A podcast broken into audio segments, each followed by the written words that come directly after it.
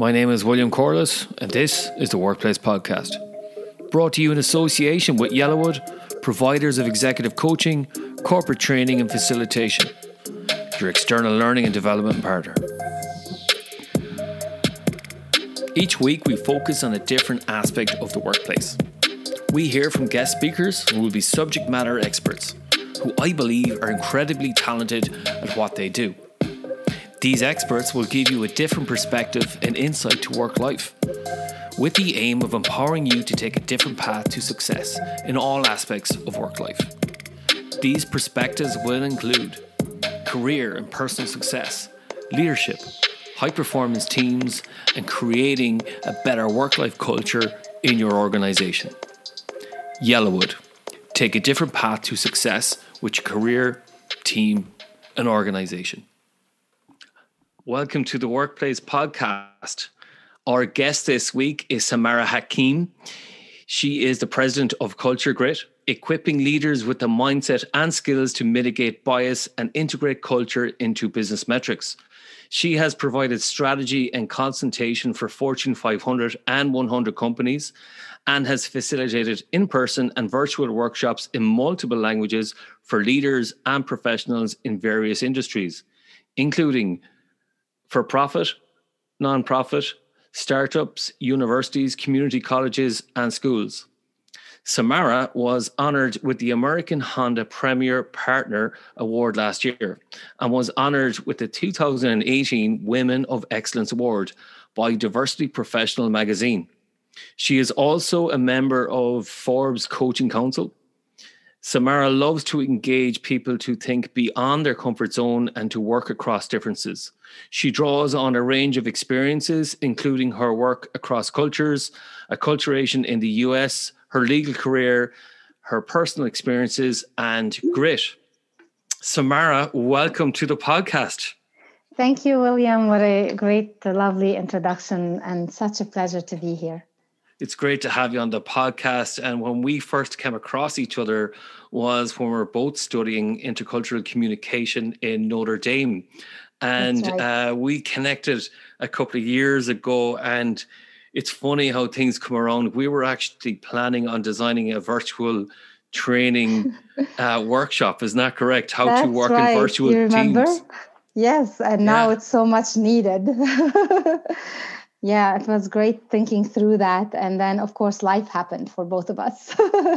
Exactly exactly. And and that's the i suppose the the gift that covid has brought us. It's mm-hmm. allowed us to reconnect with all of these people that we may have lost touch with.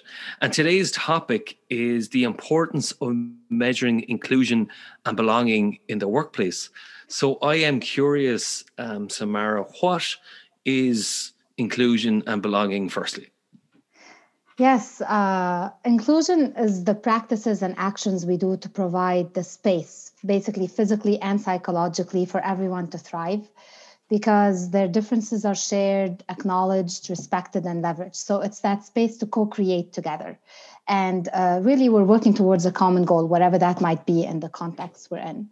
So that's uh, and and if you think about belonging, it's basically the outcome of that. So we need the right mindset and the right skills and behaviors to work across our differences, whether they are visible, invisible, inherent, acquired.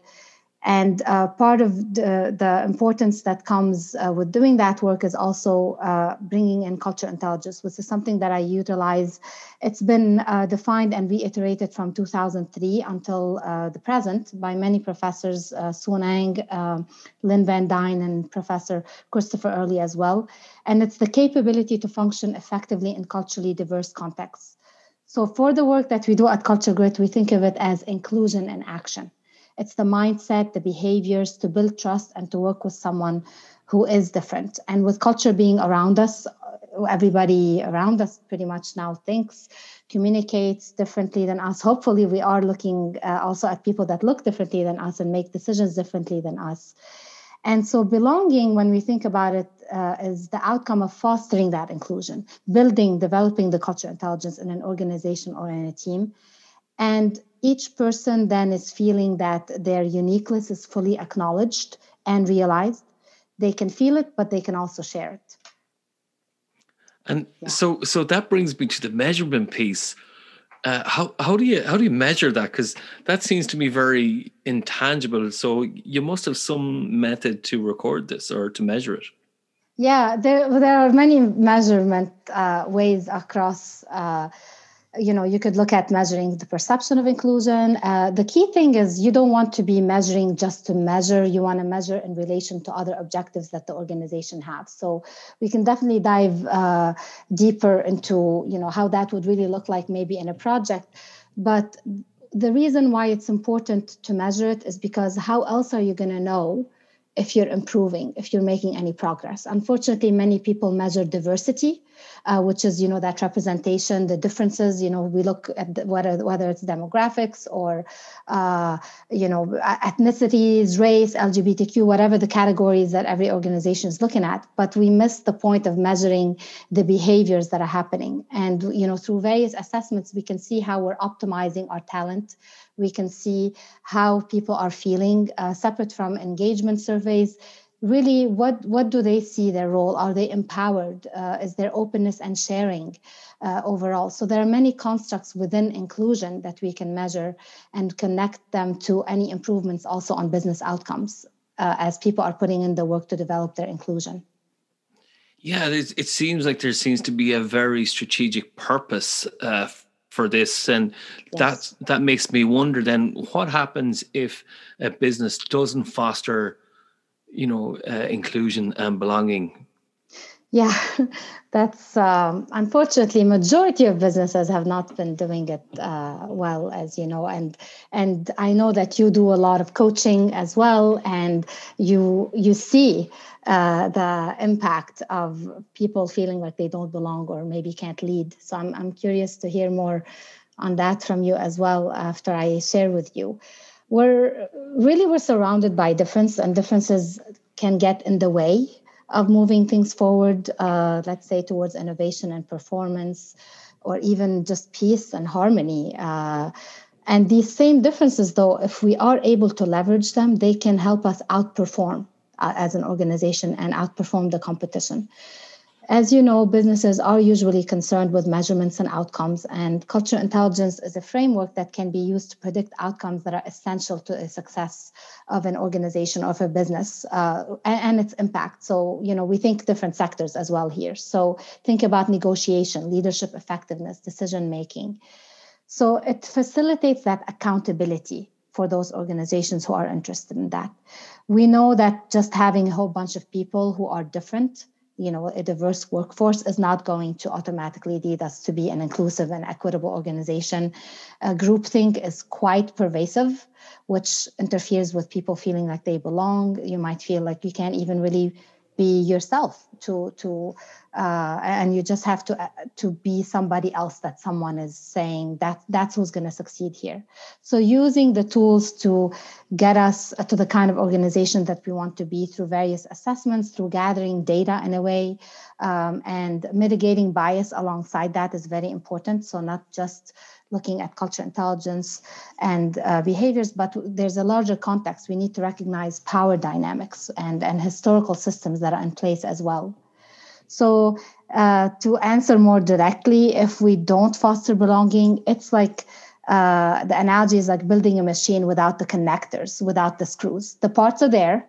It's not clear how they connect to the overall structure and uh, or, or functionality or operation of the machine.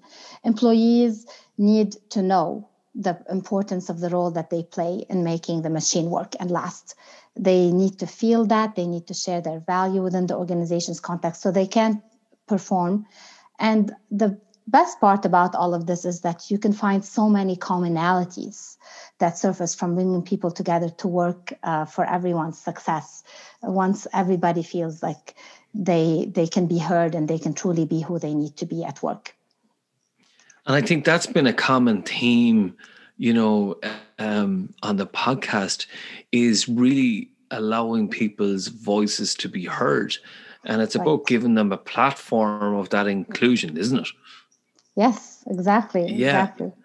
Yeah, and, and for me, it's it's it's we work on a lot of similar topics. So I know, you know, um, we work, you know, in the area of culture and team collaboration, and you you work more in the terms of the area of women in leadership and uh, diversity in the workplace.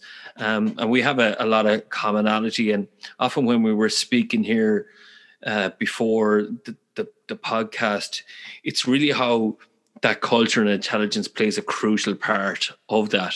And then you mentioned, you know, bias, you know, is yeah. well, how do we mitigate against that? So part of it is is personal responsibility, I would imagine.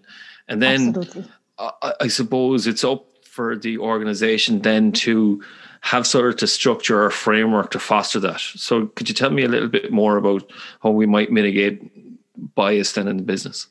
Yeah, uh, like you said, yes, definitely on an individual level. Uh, first of all, recognizing that we have them, and uh, and and we are we all have biases. It's just a matter of what they are. Uh, but uh, the framework is important from an organizational standpoint because it bias kind of creeps in uh, in our processes and all our decision making. So beyond training, which traditionally that has been the case where people go take a workshop and uh, receive training. Beyond that it's important that as a collective group we are looking and reflecting and able to ask ourselves why. Why we look at things uh, a certain way why we're making these decisions are we able to articulate things so clearly? Uh, and and so well can i say the reasons in a way where i can uh, give you know one two three that's why we're making our decision. There are obviously many many kinds of biases uh, that come looking also at historical perceptions uh, that we may have had of certain groups of people uh, stereotypes uh, as well in our uh, communication and presentations how these uh, micro inequities and microaggressions little comments and snubs and slights uh, things that happen. So all of these come into play and are we having the conversations about them do we have a way where we are able to respond to them but in a way where we're not blaming uh, one another truly seeking to understand where is this coming from when someone uh, says something and finding the humanity in the other person overall the whole person not just that one moment uh, that yeah. Might so that involves personal responsibility but also a lot of uh, uh, trust building along the way. And that's where, when we do put into place, uh, is a general attitude towards collaboration cooperation uh, transparency trust building. When that when that's palpable when you can feel it and touch it basically i'm a lot more likely to feel that i can come forth with a mistake that i can that we can share or we can tackle it also a lot more efficiently because we've built the rapport and the relationships way before. So it starts it's a very uh, you know wraparound approach to mitigating bias. I'm fascinated by the whole area of cultural intelligence. And uh, to be honest, what you've spoken about in the last few minutes, I have lots of questions, if I'm honest, because I, if I was a listener listening into this show, I would be interested in. Well, you're you're talking about how bias creeps into the workplace. What might be some of the examples, you know, that where bias might happen in the workplace unconsciously. I know uh, sometimes, you know, and uh, clearly in, in it is it's unconscious, you know. Mm-hmm. So, what are the examples in the workplace that you know unconscious bias might might play out? Oh, there's uh, okay. So I'll start with at least if we look at. Uh, hiring, for example, where yeah. we are, uh, we have the tendency to hire people who remind us of ourselves, who look mm. like us, who uh, uh, in leadership and promotion, for example, past hiring, looking at who's being promoted, what who are we rewarding, what behaviors, what do we celebrate, actually, what stories are we telling and what stories are we not telling. Those are all indicators. Uh, we you start finding this group think that where uh, that's a kind of bias where if you don't talk like us and if you don't say things in a certain way, if you don't portray a certain style of leadership as well, a very particular one, then you're not going to be advancing in the organization. Other ways that we see this, even when approaching vendors, uh, reaching out to partnerships within the community, uh, also uh, our thinking of who our customers we might be very narrow minded around it. And uh, because of the bias that we might have about a certain group of people or how their, their behavior is as a consumer. Um, yeah, this this one is a topic by itself, William. Yeah. so uh, I'm curious to see if you've uh, you know you've dealt with that in any way or you know seen yeah. any people. I I've seen it. Uh, like I've been involved in companies where, especially culture, there's a cultural bias that they're very much aware of you know mm-hmm. and in terms of their recruitment and in terms of you know integrating people from different backgrounds or different um, nationalities or or whatever that you've mentioned before into the workplace, and it's really has that diversity lens on that, and it's really about you know um, having conversations, sharing insights, sharing cultural insights, and sharing why certain people would value, for example, a celebration. So we were talking about you know different uh, festivities there uh, beforehand um, mm-hmm.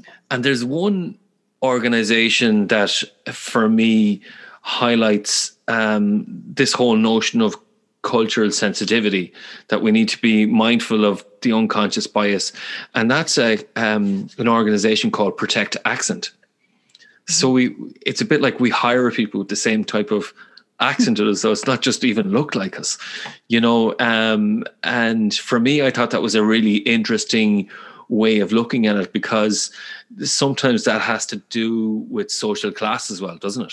That's you know, right. uh, uh someone's accent, you know, and uh, do we have a bias because of that? So that for me is very fascinating how we can uncover these. And I'm then glad you brought question, that up actually because. Yeah uh, so you know, uh, and being in the U.S., I didn't uh, grow up in the U.S. right? So uh, yeah. coming into a space where most people do not have this uh, accent that I have, uh, while in my perception we all speak with an accent, right? But it's really interesting because my identity, especially you know, you were telling me how you were asking me how bias might come in yes definitely stress causes people as well to you know for bias to surface. Unfortunately people are more readily going to rely on what they're used to. And coming in uh, doing this work in this field and especially at this time my identity has been very interesting because um, while uh, you know i may understand what it means uh, what it feels to be excluded or marginalized i am not somebody who would ever know uh, what it feels like to be a black person uh, mm. in the United States, right? Yeah. So, but but implicitly, because I didn't grow up here, because of how I am and how I look, it's been an interesting thing to to perceive that. Uh, it, it gives implicit trust and legitimacy and credibility all of a sudden when I'm talking about this work. And so I'm very adamant about how I share this. I, I tread this very carefully. It's mm. a hmm. heavy responsibility, right? Because I will never be able to uh, articulate fully while I facilitate the conversations. I raise awareness about inclusion and equity. Uh, it's the experiences have to be authentic sharing. And accents play such a big role in credibility in the field.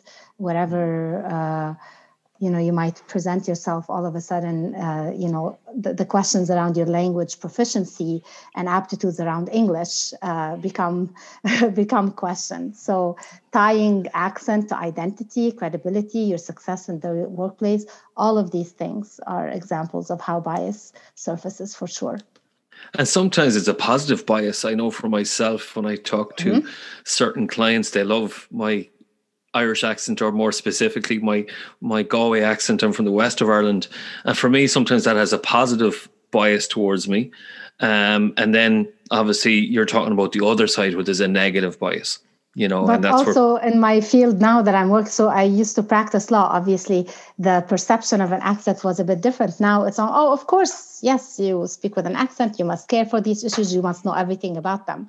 And yeah. that's that that is not the reason why i do this work. And yeah. definitely by itself there's a lot more uh, knowledge than having an accent exactly. and, and you mentioned uh, and we talked about cultural sensitivity because and I'm going to say something a bit controversial now, and these are not my views, right? I want to be explicit about that. But when people hear micro uh, aggressions, mm-hmm. they might think, "Oh, that's PC gone mad, being too politically correct." Okay, and I think that's where cultural intelligence really shows how important it is in terms of businesses and you know um, your your community if you if you want to call it that. Uh, what you, what would you say to someone who readily dismisses microaggressions or culture insensitivities? Yeah uh, you know there's always this and i've talked about this often you know that disconnect between the intention and the impact. Uh, so a lot of times we, we cannot assume the impact that something might have on someone. That's a bit arrogant, right? To to say, uh, well, you know, that shouldn't hurt you too much. Uh, you're making such a big deal out of it. We don't know because people come with all these experiences, and uh, a what might seem very micro and little, that kind of interpersonal interaction might be just you know the one number 1750 of many other things that have come before it yeah. so uh, uh, and also what kind of relationships do you want to have with people? That's what i would say. What kind of person what kind of reputation what kind of legacy would you like to have? If you're somebody who's basically saying okay I, am not interested in having someone talk about me as an empathetic person as someone who brought others in that then of course you're not motivated and to care for this uh, but if, if you're saying, no, I want to make sure those around me, there's a friendly space for everyone, everyone feels safe and welcome, that psychological safety, we kind of started with that, that inclusion, the physical and psychological safety, right? The space is really important. Well, that means listening and, and, and acknowledging the impact that this has on anyone. Uh, and you might not fully understand it, and that's okay. That's okay. Uh, as long as you're you're just recognizing you know i don't get it all the way but i can see how you would feel that way. And now and thank you for for explaining it to me. But you have to seek it. You have to seek that understanding at least. Yeah and that reminds me of um, a comment uh, when i was studying in the london school of economics. And uh, this professor uh, shapiro coyle was her name. And she said you know, culture is about recognizing differences, not making differences. And I thought that was a really useful way to mm-hmm. look at culture. Yes. I like it. Yeah, definitely acknowledging the differences, but also finding the commonalities. In many conversations where someone might think something is uh, too you know, oh, treading on something or politically correct. And and I did politically correct become a negative word? That's the big question we have. But that's yeah. let's have that another conversation. Uh, we find that in these conversations, people have so many things that they uh, end up sharing in common. So while it's important to recognize the differences and acknowledge them, still finding out what we have so much in common like our feelings uh, that we might have it might not be the same situation but the feelings that surface are the same. That perspective taking as well trying to think in the way that the other person is thinking understanding why they thought what they thought or made the decision the way they did it. Yes. And, and that's where there's certain initiatives that are actually carrying real weight now in the workplace. And there's some initiatives like mentoring which is your typical mentoring when you know people who who you know there mightn't be too many people um, that you can identify with in senior positions you know um, and they will mentor you or other people will be your champion in the workplace and be a mentor. And then you have this whole notion of reverse mentoring which is really fascinating that you're really educating someone else usually someone more senior to mm-hmm. give them different insights. So it's really about having that learning culture in the workplace isn't it Yes, and that's uh, you know, I remember this about you when we met. Uh, I remember, and correct me if I'm wrong, but because it's been many years, that you're you all, you said you're a lifelong learner, mm. and that always stayed with me. Uh, and definitely, you know, there there's no there's no price tag for that to just be the person who wants to learn. So I'm always fascinated with uh, even now hearing you and just like seeking seeking to learn i'm very humbled by you trying to do that and there's so much that you're bringing in already so thanks so much for all these lovely examples Oh yeah, and you know that's the beauty about the podcast because this is all about making a difference in the workplace. And for me, I'm I'm quite curious at listen, how do we do something differently? You know, instead of doing the same thing over and over again, how about we do something different to make my workplace better or the world a better place? You know, and and you know that will bring me on to what's going on in the US at the moment. Um, yes. we, you know yeah, I, I don't really don't know where to start because uh, Trump has had a massive impact in terms of polarization. Mm-hmm. And you know, um, everything that's going on, you know, can can you tell me a little bit more about that? What, what are your thoughts and insights on that? You're based in San well, Diego now, and you're yeah. you're you've got your finger on the pulse because all like uh, uh this is the whole thing about cultural intelligence. Then is that I can only uh, make an assumption based on what I'm hearing in the news, reading in the New York Times or the Guardian or the Irish Times, uh, or on Twitter. You know, um, I'm I'm informing my opinion, but you know what what are your lived experiences, if you want to call that, or what are your well, insights? For, for one, I, will I'll concentrate on what's surfaced around the work that I'm doing specifically, right? So obviously the lines have been blurred between business and uh, politics and, and government, right? So today, by the way, is election day in the yeah. US as we are recording this, right? And the the discourse around racism, equity, hate, you know, that's been very pronounced. And especially in light of the pandemic, where economic inequities have become a lot more visible. So, like I said, when people are stressed, uh, bias takes over more readily in many decision making. So, this is why this work is so important uh, right now. The the real work is not just a workshop or a webinar here and there. You know, uh, in, in our projects, we do uh, uh, we sit alongside leaders and stakeholders so that we are able to uh, be there and and assist them as they integrate into their role and their teams uh, inclusion yeah. and inclusive practices and equity but rather uh, you know so that integrating into daily practices of the individual and the organization not just having this one department or division own it or control it or implement it and just be held accountable to it. So what we're seeing now is uh, and in the us context if you know these issues are long-standing diversity and inclusion equity rooted very much in historical and structural practices and people are challenging that as well. There's a, the attitudes towards trainings have been really challenging in light of an executive order for example, that was just signed. Um, and definitely racial justice is on the minds of clients. And it's being now discussed a lot more clearly and loudly. If you look at job postings for directors and managers for diversity and inclusion, it's about a 30% increase from, if I'm not wrong, from the last wow. year. Okay. Yes.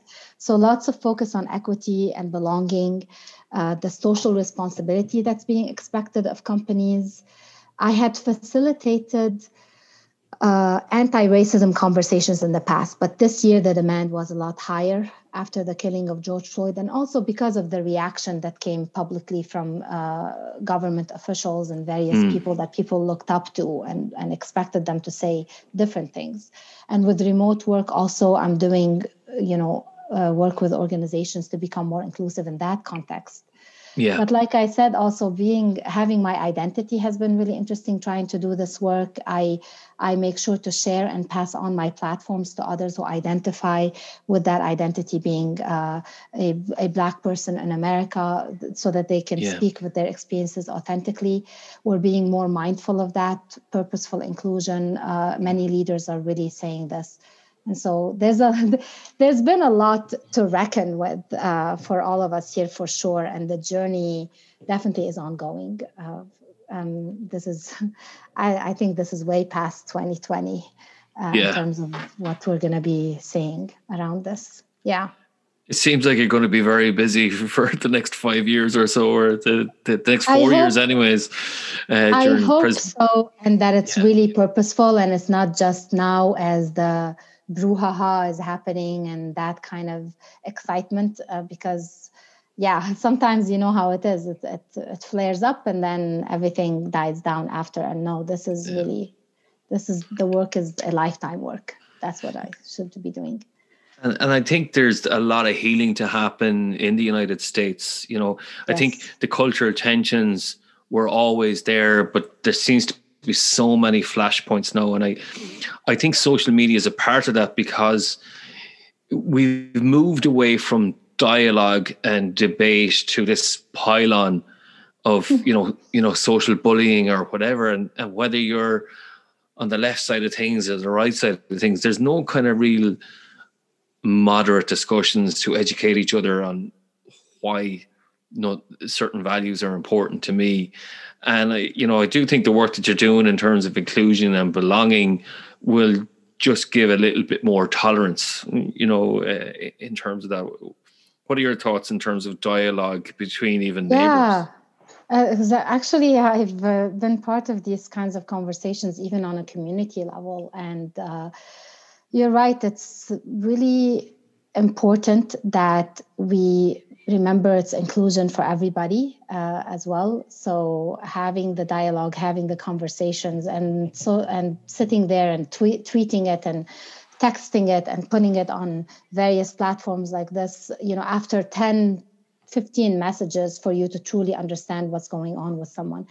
Uh, it's priceless to truly engage, share of our identities and ourselves. This is the stuff that's my favorite to see in the work, the humanity uh, that that comes when when people really hold each other dear. It's it's so heartwarming uh, to see, and and I just I you know as much as I love the data, there's no substitute to that. yeah. Yeah, you must have some memorable moments that we'll touch upon. And and for me, you mentioned two key things because I think some people feel hard done by. Okay, people who had the the status quo or the you know the majority of the status before, um, and they feel that they're treated inequally. But I think people should recognize the difference between inequity, you know, and being you know inequality. So can you, for our listeners, would you be to best able to describe what's the difference between equity and equality? Yeah, basically, uh, at equality, it's kind of you're you're focused on everybody receives the same thing, basically, yeah. uh, and you're expected from wherever you are to just move forward with that with yeah. whatever those same exact tools that everybody got the same resources yeah. the same knowledge the same information but what we inevitably what we find out is that because you didn't meet people where they needed to be met uh, they may have needed additional resources or different kind of resources. Yeah. the outcomes you start seeing disparities in the outcomes. And you're thinking well i gave them it's all equal. We did the same thing for everybody. So equity is exactly kind of this idea that you you meet people where they are and the resources that they need be it in information be it an additional mentorship being even in the way the information is being presented to them and the resources are given to them. And so that uh, they, the rest of it obviously is based on their own efforts and energy to take themselves uh, to move themselves forward. But you're not mindful just of the uh, you're, you're not so hung up on the equal outcomes but you're you're basically recognizing that you don't want any kind of identity to be uh, anybody's predictor for success or yeah. that anyone's success is uh, predicated on that identity uh, and and so you're recognizing that each person wherever they are you are uh, you adapt uh, resources you adapt information you adapt messages so so they have what they need so that they can employ their own efforts their own powers really uh, to move their own uh, path forward and, and reach the success that they want. And what is uh, interesting about equity there's often this idea well is it really about outcomes or is it really more about you know the, the inputs? It's all of it. It's it's you know you're doing the inputs correctly and accurately so that the outcomes uh, and and when you look at people you know economically and their leadership potential and their advancement in society and what they are able to do with their families as a whole the outcomes are going to be a lot better because you've recognized you've met them where they needed to be met. And how I've often, uh, yeah, it does make sense because how I've often, you know, tried to simplify it for my myself and maybe for for others, is you, you talked about communications and employing those resources. it's really about having that positive discrimination that so you're creating an even playing field for everybody because that's basically what it's at some people have an advantage through their identity which they mightn't be aware of but it's there you know and that's really that's what right. it is is isn't it? That's right. So so uh, for me then you you talked about you know certain memorable moments right? But before we go into the memorable moments what i want to ask you uh, is you've been invited into workplaces now because of different um, tensions or different needs that are there. Can you give me examples where people might have got it wrong so we talked about microaggressions there what are the kind of things where you just did a face palm and you went I can't believe that person took this action or said that thing. What might be those examples be? Because the reason I ask you this is, is not to put you on the spot. It's really to give people an insight to say, actually, they might be doing it themselves in the workplace. And just to give yeah. them that kind of uh, that that that highlight. Uh, well, a lot of times it's uh, the the times where people have done something wrong. It's usually with an interaction with someone. So yeah they uh, let's say even as simple as giving feedback right the assumption yeah. that you give feedback the same way to everybody mm. so it's been interesting some of my favorite memorable moments is where somebody has recognized that oh that that whole course I took about how to give constructive feedback does not apply to everyone. And, uh, you know, things where people perhaps escalated in their expression of their emotions and uh, people, did, you know, around them did not understand. So a leader, for example, that wasn't understood, that's just, you know they're perceived as aggressive when they're really just passionate about they express themselves like this on everything happy things and miserable things and angry yeah. things and exciting things and so a lot of that that judgment other things that i've seen is that uh, somebody would do something wrong one time and that's just the horn effect the halo effect if you're familiar with that and bias it stays forever and ever. That person could never do anything right after. And so it, yeah. it festers in the organization. Other uh, things that people have done wrong is those one-off workshops where they think that if they do two hours of somebody coming in, paying like a consultant like me or a facilitator coming in, yep, we're good. We are, we accomplished, uh, you know, transformation in two hours. so the, the, the whole concept of transformation has been really very interesting to observe of what people consider that. Yes, where uh, what can I tell you, William? The list. yeah, it's, it's a long on. list. Yeah, and, turnover, and, losing people. and, and we we we both of us have had this experience where it's a tick box exercise, and uh, and we both had this conversation where we've turned down work, knowing yes. that it's superficial, that we know that you know people aren't really interested in in the work that we do. It's that transformative work to really make a difference in, in the workplace, which is mm-hmm. which is why we get on uh, so well. So tell me about some of the memorable moments, the moments where you've you know you you felt you really made a difference, and and you know you mentioned it earlier on. It's not sometimes about the metrics; it is about those that humanity at work where you've made a difference. Yeah. Uh, so it my favorite, uh, and I, I do recognize that the metrics are important. And obviously, I love working with data because I see it as an entry point, a conversation starter. Many leaders, you know, are quite factual in their approach and they look at, and it's very helpful as well for gathering opinions and voices that we may not have heard before. So, in my interest in having voices heard and gathering as much information from voices that from people that may not have been on the radar yeah. right? And in a robust way. Yes definitely love the data. That's always memorable when i see what what the results of that you know changes in hiring that we see even processes being improved external partnerships optimized. But i love also uh, how emotions are just inevitable in, in on these topics. Even both of us now as we're chatting uh, you know people can't see us but uh, you know uh, the just the, it's just there the the the passion that people have fundamentally this is about each person as a human being and, mm. and their uh, in, in that being. So those emails after a workshop or a project where I see someone saying like, "Wow, I've never like there's been so many things I've suppressed before, and thank you for helping me surface this part of my identity," uh, uh, you know, things where they come out and share what they've never shared before with their colleagues. And I've been frankly impressed at how this is, can still be done consistently, even in a virtual and, and remote uh, kind of context. Uh, seeing someone like I told you about the feedback, uh, that you don't just give feedback uh, uniformly. Uh, and frankly, so many people just don't know the how behind this how do i do this and and they might approach it with skepticism approach the whole subject of inclusion with skepticism because they're not sure of how to do it well or also because of the reactions that they've seen or maybe they've observed this being done ineffectively.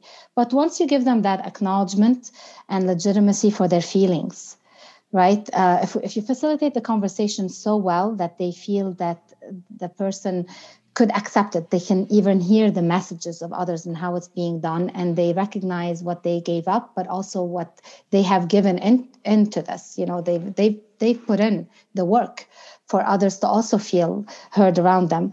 It's really such a beautiful thing to see uh, people truly culturally engaged. Uh, my uh, impression of this work is that you can't beat people with this. It will backfire. Humiliation and shaming will backfire, and uh, really uh, you know it's just i don't know what to tell you. Like it's just these anecdotes and and somebody contacting me a year later sometimes and saying oh my goodness we had that one conversation and this is coming back to me. How have you been? Thank you so much. I just brought in what i learned. This kind of stuff is my favorite I have that many similar experiences, and it's such a good feeling. It's I am so not rewarding. surprised. it's so rewarding, uh, and it's it's funny when you're having a bad day. I go into this folder which I call Project Wellbeing.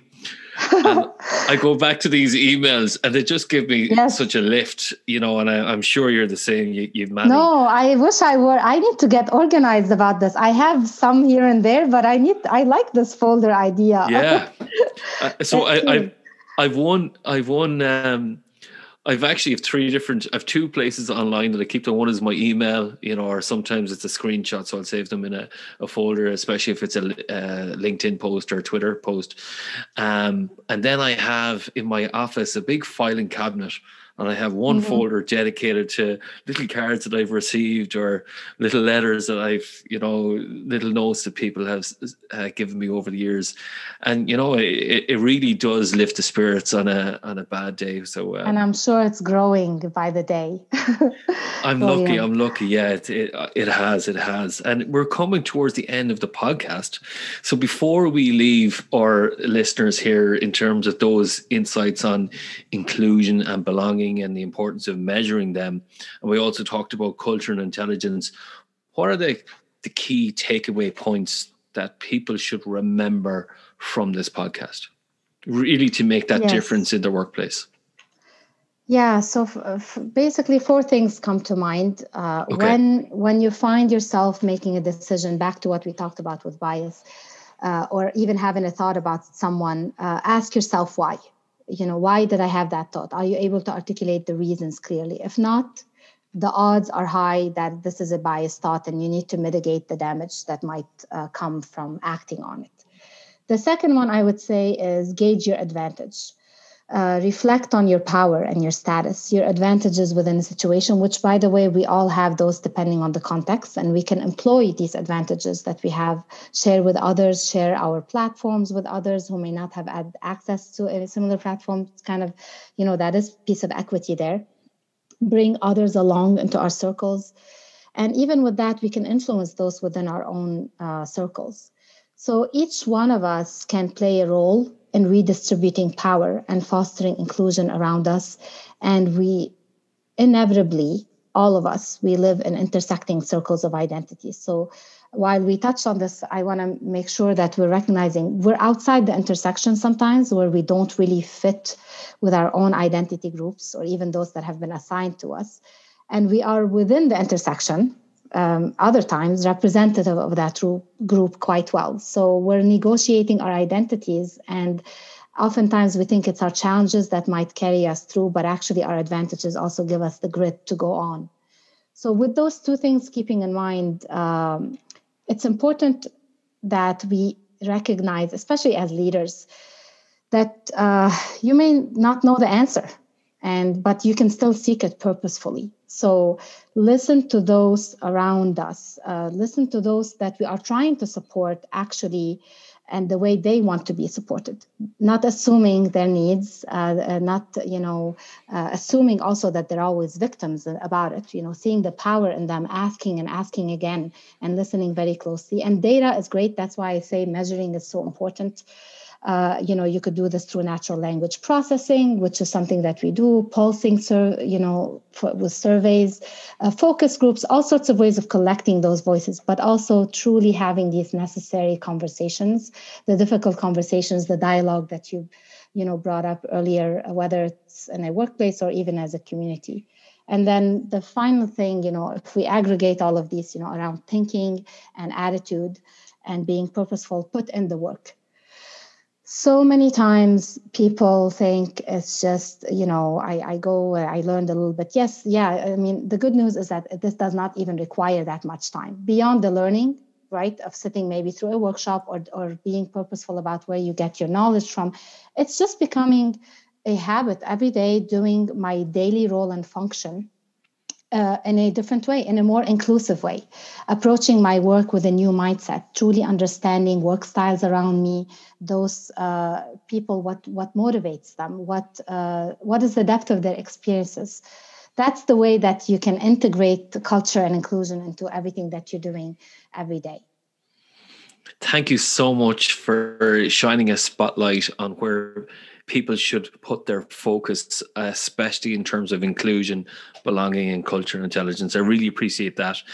And Samara, if people were to get in contact with you, and I know you, you have an offer then to our listeners here, how might they get in touch with you? Uh, well, uh, my website uh, for the company is culturgrit.com. Uh, there's no E after the R for uh, culture.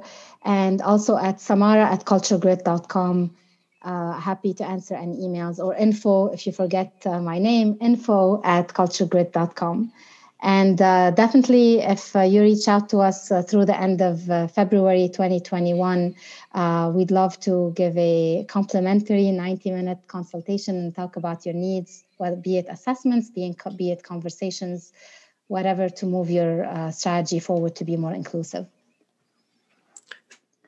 Samara, thank you so much for being a guest on the, the podcast today. I really enjoyed catching up with you again. It's always uh, a pleasure. And I want, yeah, thank you so much. And I want to thank the listeners as well uh, for, for listening in. Okay, that's it for this week. Thank you, William.